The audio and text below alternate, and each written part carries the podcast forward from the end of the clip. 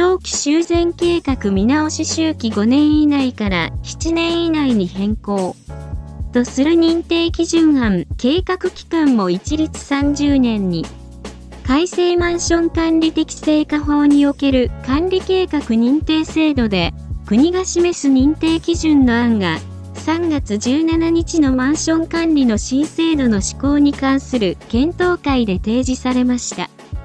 昨年8月の第2回会合で示された基準の素案から、一部内容の変更がありました。まず、素案では、5年以内だった長期修繕計画の作成日、見直し日を7年以内と、期間を延伸。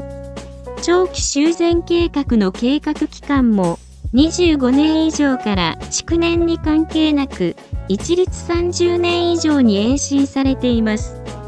素案における注目点となった修繕積立金の平均額については、国交省が改定予定のマンションの修繕積立金に関するガイドラインで示す予定の単価の目安以上であることを確認する。と注釈をつけています。単価が目安を下回る場合でも、専門家による理由を記載した書面を提示すれば、単価の適切性を判断することもかとする。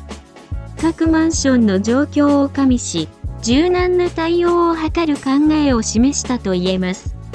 均等積立方式が採用されていないマンションへの措置として、将来の値上げなど積立金額の変更予定時期、変更後の金額について言及し、それらがあらかじめ集会で決議されていること、また、一時金の徴収の予定時期、金額について、あらかじめ集会で決議されていることとした規定は削除。代わりに総会決議で承認された長期、修繕計画に、将来の修繕積立金の変更の予定時期、変更後の金額を記載した様式を含むこと、とする規定を設けました。変更後の金額は、とあたりの積立額を提示します。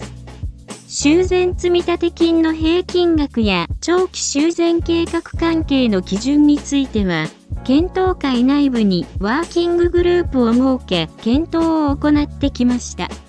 ワーキンググループは、昨年10月に2回、12月に1回会合を開き積立金、長期ガイドラインの見直しも含め議論を交わしています。今回の変更は、ワーキンググループにおける議論が反映されたものです。また、変更があった長径の見直し日、均等積立方式が採用されていないマンションへの措置については、一般社団法人マンション管理業協会が導入を進めるマンション管理適正評価制度の等級評価項目と隔たりがあり、認定基準との準拠を図りたい管理協が調整を行うとしていました。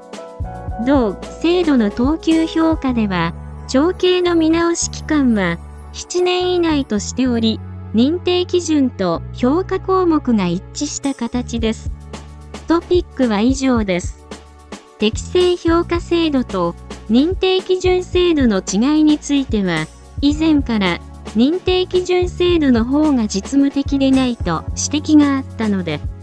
今回は適正評価制度側に寄せてきた形となりました。その他気になる点は、大規模修繕工事が30年間に2回計画されていないといけないといった先進的修繕計画と整合しない部分であったり、一時金徴収自体が減点ポイントになっている点、これからの動向が気になります。宣伝になりますが、当チャンネルから適正評価制度と認定基準制度の対策本を出版いたしました。興味がある方は、動画概要欄をご参照ください。これからも、当チャンネルでは、マンションの管理に関すること、マンションに関連するニュースやトピックを、1日1つ発信していきます。いいねボタンと、チャンネル登録、よろしくお願いします。